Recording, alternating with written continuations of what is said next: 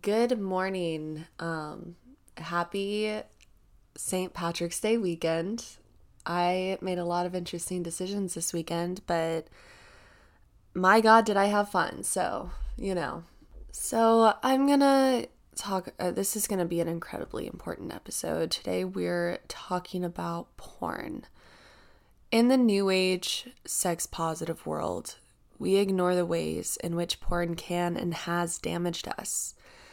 The porn industry is incredibly flawed, and we also need to talk about the industry that we support when we engage in watching porn. My um, main resources for this topic are Fight the New Drug, uh, which is a non religious and non legislative nonprofit that exists to provide individuals the opportunity to make an informed decision regarding pornography by raising awareness on its harmful effects using only science, facts, and personal accounts.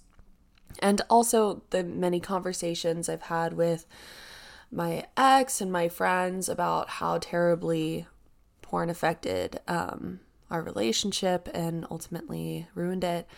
Uh, in this episode, I'll cover how porn affects our brains, how it affects our relationships, how it promotes sexual violence, sex trafficking in the industry, racism in the industry, as well as my personal experiences with porn consumption and the effect porn has had on my relationships. I'll end it with whether I think porn can be consumed healthily or not. Um, so, yes, uh, trigger warning for everyone for sexual violence, rape, pedophilia, and sex trafficking. We've all seen porn. Most of us got exposed to it way too young as well, whether that was non consensually or out of our own curiosity. Most kids nowadays are exposed to porn by age 13, with 84% of males and 57% of females from ages 14 through 18 having viewed porn. Also, it's common that in households where sex is inappropriate to speak of, um, kids or teenagers will often turn to porn to learn about sex. And this can skew their view of sex tremendously and in very health- unhealthy ways. So, how does porn change our brains? Neuroplasticity, at its most basic level, refers to the brain's ability to change. When you learn to ride a bike, this is an example um, in one of the articles from Fight the New Drug. When you learn to ride a bike, your brain didn't just logically process the steps involved in riding a bike. Your brain literally physically changed itself into a brain built for bike riding. It can mold and shape itself like Play Doh as it responds to these outside forces and experiences. When we engage in an activity, particularly a pleasurable activity, and particularly if it involves repetition and intense focus, our brains alter themselves so that they'll be better and more efficient at doing that activity the next time our brains create what are known as neural pathways. The more we engage in an activity, the stronger the pathways associated with that activity become. Once formed, those pathways can become remarkably long lasting and resilient. Pathways neglected or ignored even for years are still there, ready to be revitalized. Supernormal refers to an exaggerated version or amount of a normal thing and was coined by a researcher named Nicholas uh, Tinbergen.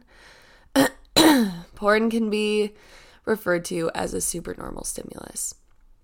Porn can artificially overwhelm one of these stimuli on a consistent basis, making our expectations change.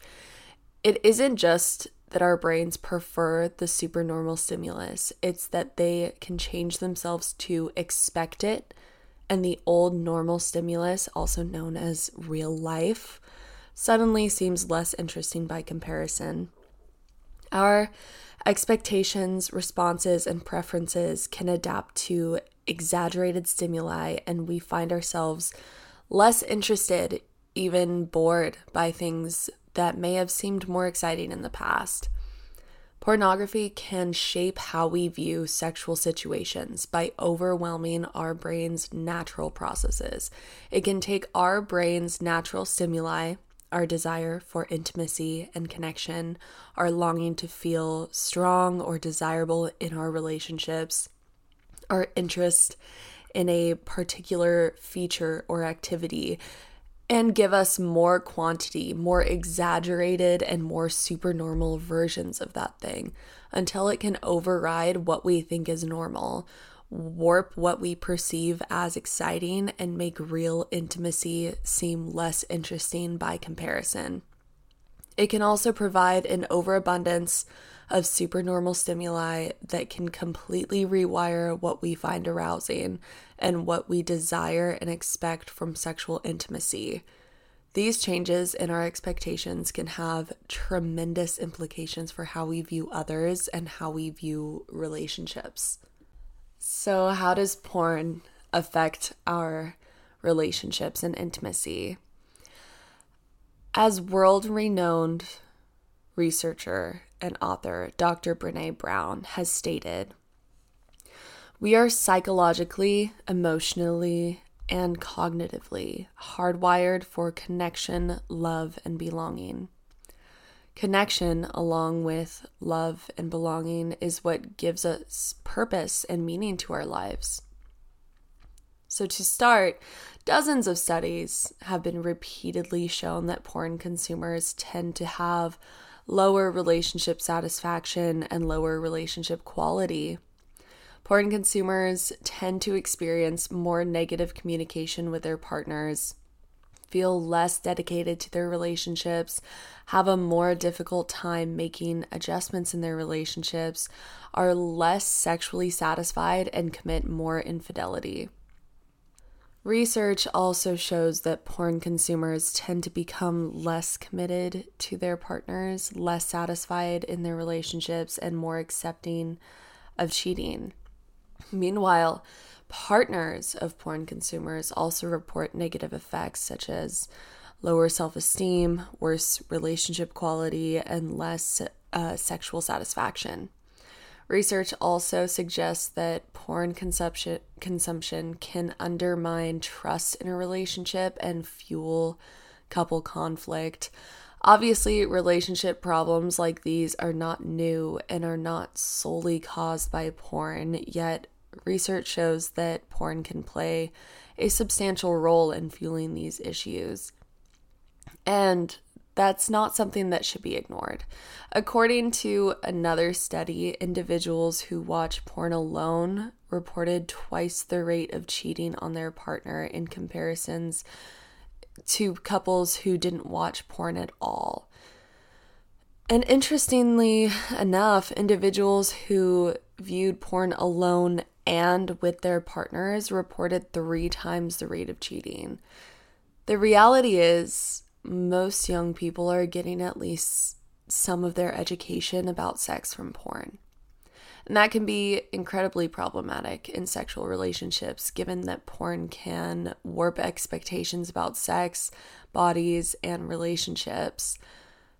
In one survey, they found that 53% of boys and 39% of girls reported believing that pornography was a realistic depiction of sex.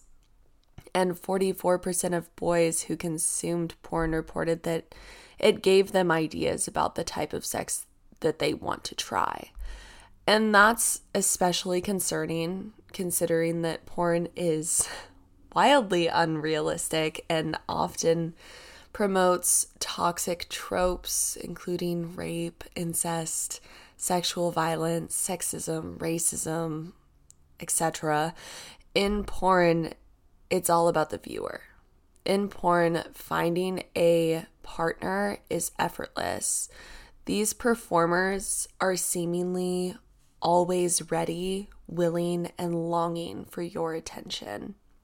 This partner has nothing else to do with their time but wait for you. They're young, attractive, sexually adventurous, and anxious to please. These this partner will never age, never get bored or annoyed, never have an off day or need a listening ear. And if this porn partner ever fails to keep you entertained, they can be exchanged with a single click. The problem is that internet pornography has a number of unique properties that make it different from real life relationships with real life people. Features of porn, such as limitless novelty, on demand accessibility, and easy es- escalation to more extreme material, can condition someone's expectations for sex to aspects of pornography consumption, consumption that do not readily translate to real life partners. As this happens, real life sex may not register as meeting expectations for a regular porn consumer, and arousal and satisfaction can decline. Dr. John and Julie Gottman wrote There are many other factors about porn use that can threaten a relationship's intimacy. First, intimacy for couples is a source of connection and communication between two people. But when one person becomes accustomed to masturbating to porn, they are actually turning away from intimate interaction. Second, when watching pornography, the user is in total control of the sexual experience, in contrast to normal sex in which people are sharing control with the partner. Worse still, many porn sites include violence toward women, the antithesis of intimate connection. Pornography can also lead to a decre- decrease in relationship trust and a higher likelihood of affairs outside the relationship. Many porn sites now offer an escalation of sexual activity beyond simply viewing porn that includes actually having sex with under other individuals online. Learning about how porn affects your brain um, reminded me of something else on a bit of a smaller scale, and that's dating apps.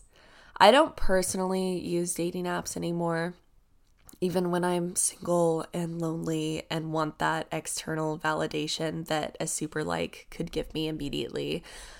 In the same way as pornography, dating apps give you the ability to just swipe through people. Watching porn, you get bored of watching someone and you can scroll through thousands of other people to find one that gets you off.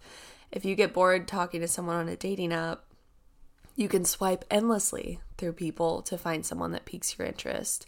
It's also a superficial app where the judgment is based usually solely off someone's looks. The intent of going on something like Tinder is pretty much always sexual. You're bored and want to hook up. The fact that sex is so easily acceptable with a range of a ton of different people causes your brain to over sexualize everyone and everything. It also trains your brain to always think that there could be someone better if you just keep swiping. It's addictive.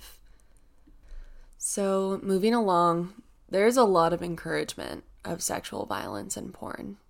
According to a 2021 study, one out of every eight porn titles shown to first time visitors to porn sites described acts of sexual violence. And according to studies analyzing the content of porn videos themselves, it's estimated that at least one in three videos and as many as nine in 10 videos show acts of physical aggression or violence, while 48.7%, about half, contain verbal aggression.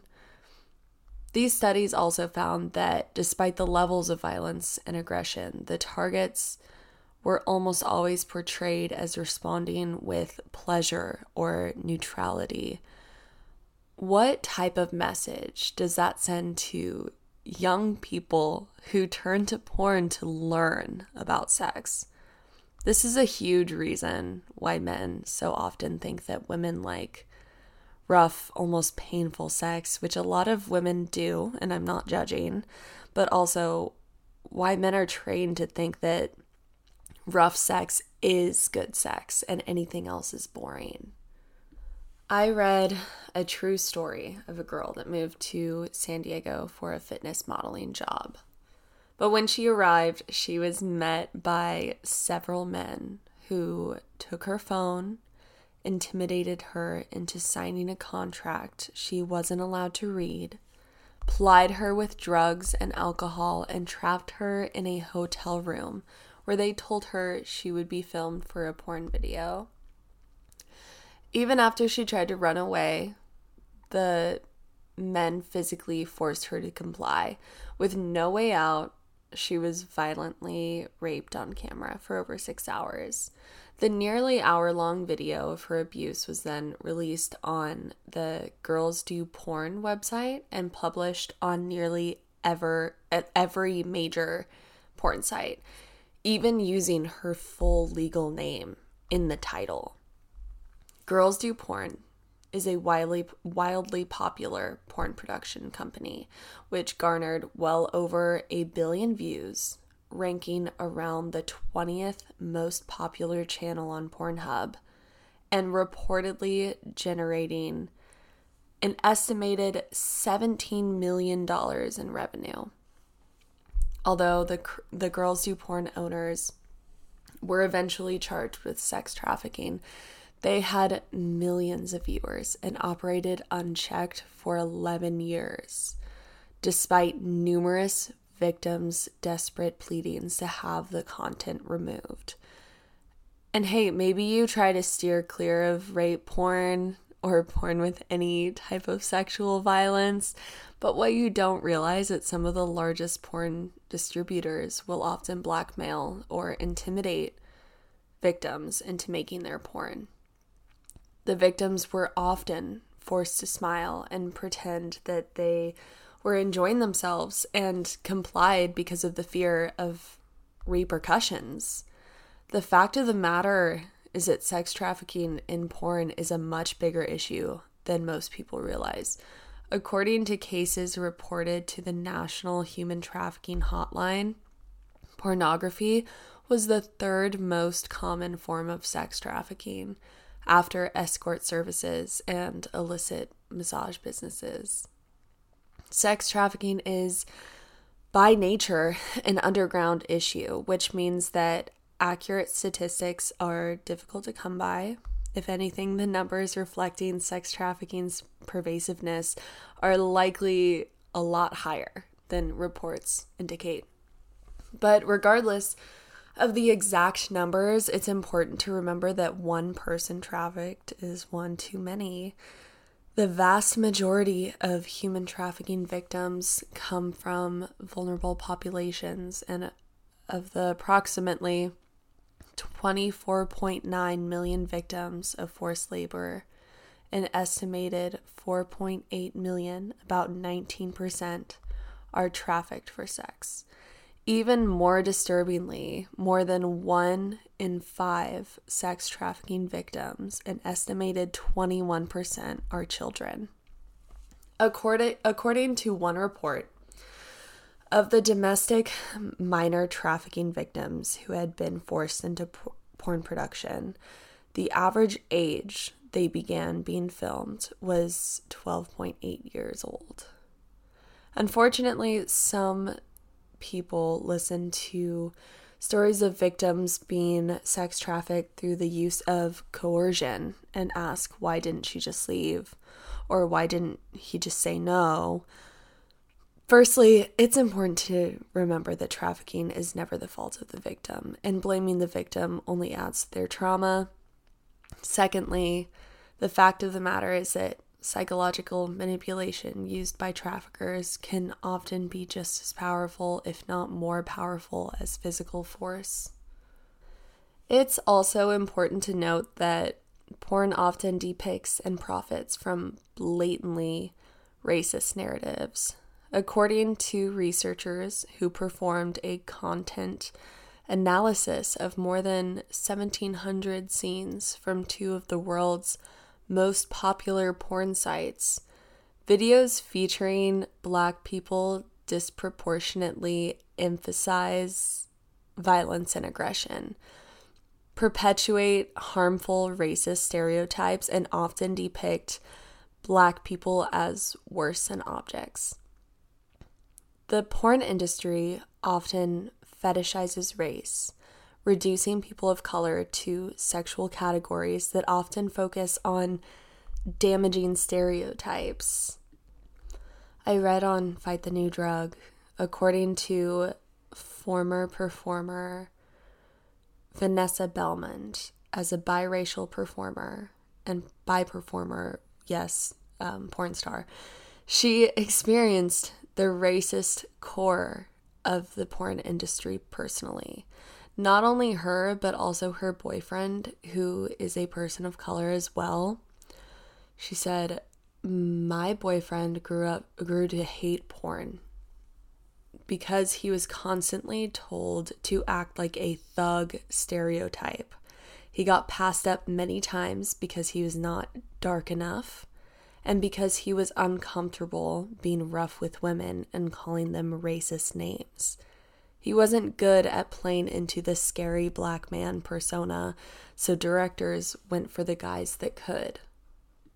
So yeah, that's um, the ba- the basics of where the porn industry goes terribly, terribly wrong. Um, but as far as my personal experiences, I first found porn through Tumblr when I was 13, which ended up being my main source of sex ed. I had absolutely no sexual education besides my mom warning me not to be alone with certain boys and men, including my dad's best friend, and just giving me a brief explanation as to why not to trust them. I also was in Christian school at this time, where the only sex ed I got was my teachers telling me to wait until marriage, otherwise, I'll get an STD and die and then spend eternity burning in hell. And yes, they used pretty much that exact same language. I don't think I've ever had an unhealthy obsession with porn as I don't I also don't consider myself a very sexually driven person but many of my partners have been active consumers. My first sexual partner, who was sexually abusive, was exposed to porn at a very young age by an older family member. This gives me a lot of sympathy as to why their view of sex was so skewed and damaging. They didn't understand boundaries, were hypersexual, and seemed to want sex more when I denied it. The things that they would pressure me to try, they deemed normal. when I left that relationship and started the healing process from the trauma that I had endured, I had so many questions. I didn't know what was socially acceptable in sex and what wasn't because my partner at the time didn't respect my boundaries and pushed me to do things that I didn't want to do. And when I would ask that partner questions, it was met with, like, yeah, everyone does this. Like, it was expected of me. I know that this partner had an active porn use, and I assume that the porn that they watched was very toxic, since what they deemed normal just wasn't the actual expected norm. Also, that coercion and disrespecting boundaries were a norm for them as well the healthiest and happiest relationship that I ever had was ultimately ruined by porn consumption. My ex partner, who I've had many conversations around this with, was exposed to porn way too young, in turn, making him over sexualize every interaction, be hypersexual in general, and crave variety in partners.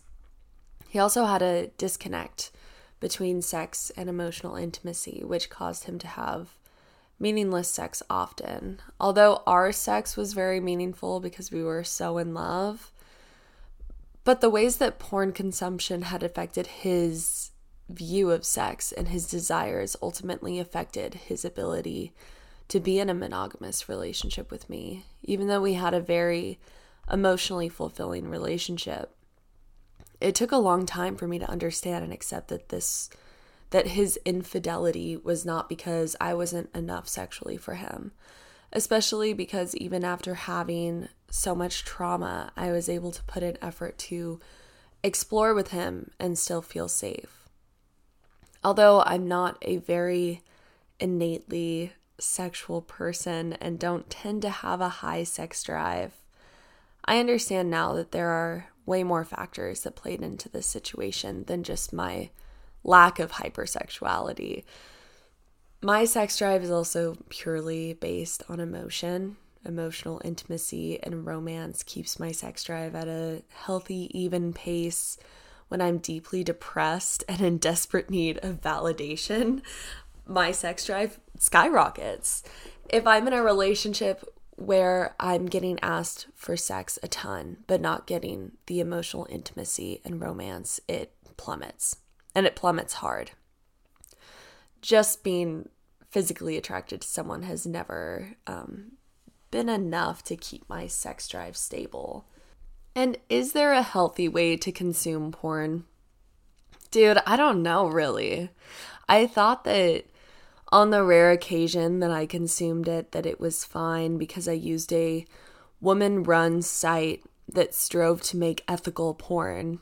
Again, my sex drive is based a lot on emotional connection. So I wouldn't watch it for the people that were in it and being attracted to them. It truly did not matter at all what they looked like. It was literally me watching what they were doing and imagining doing that with the person that I was emotionally invested with. As a side note, this also means that casual sex for me although it can be fun, doesn't usually like get me there unless I have feelings for the person or it's at least really difficult to get there.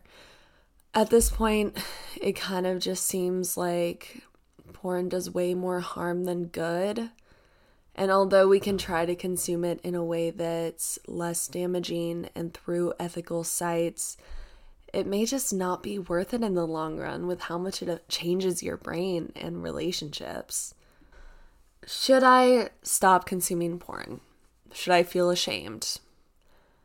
Research indicates while guilt can motivate healthy change, shame actually fuels problematic porn habits. So if you're trying to give up porn, be kind to yourself and be patient with your progress. On the surface, porn may seem harmless or may even seem like a good way to learn more about sex. Maybe a committed relationship seems far away in the future, or you feel confident that a little porn won't harm your relationships. But the research is pretty clear. Porn can have devastating impacts on relationships, both sexually and emotionally. Huge changes can be hard to make in a blink of an eye almost impossible for that to be lasting as well. So maybe try limiting your porn consumption little by little until you don't feel the need to watch it anymore and switch to a site that claims to be ethical like um, Bellesa. I recommend Pornhub is not ethical and circulates a lot of pedophilia and trafficking, so stay away from sites like that. There's a lot of change to be made. And it's important to recognize, although something as normal and human as watching porn, something almost everyone you know does or has done at some point, can still be affecting you horribly without you even realizing it's linked to that. Thank you for listening to this episode. I know this topic can be very heavy to a lot of people, especially when sexual violence is involved. I want the best for my listeners and if I could do this research to forward to to all of you, I feel like I'm doing my job. So, thank you for listening. Have a good week. Bye bye.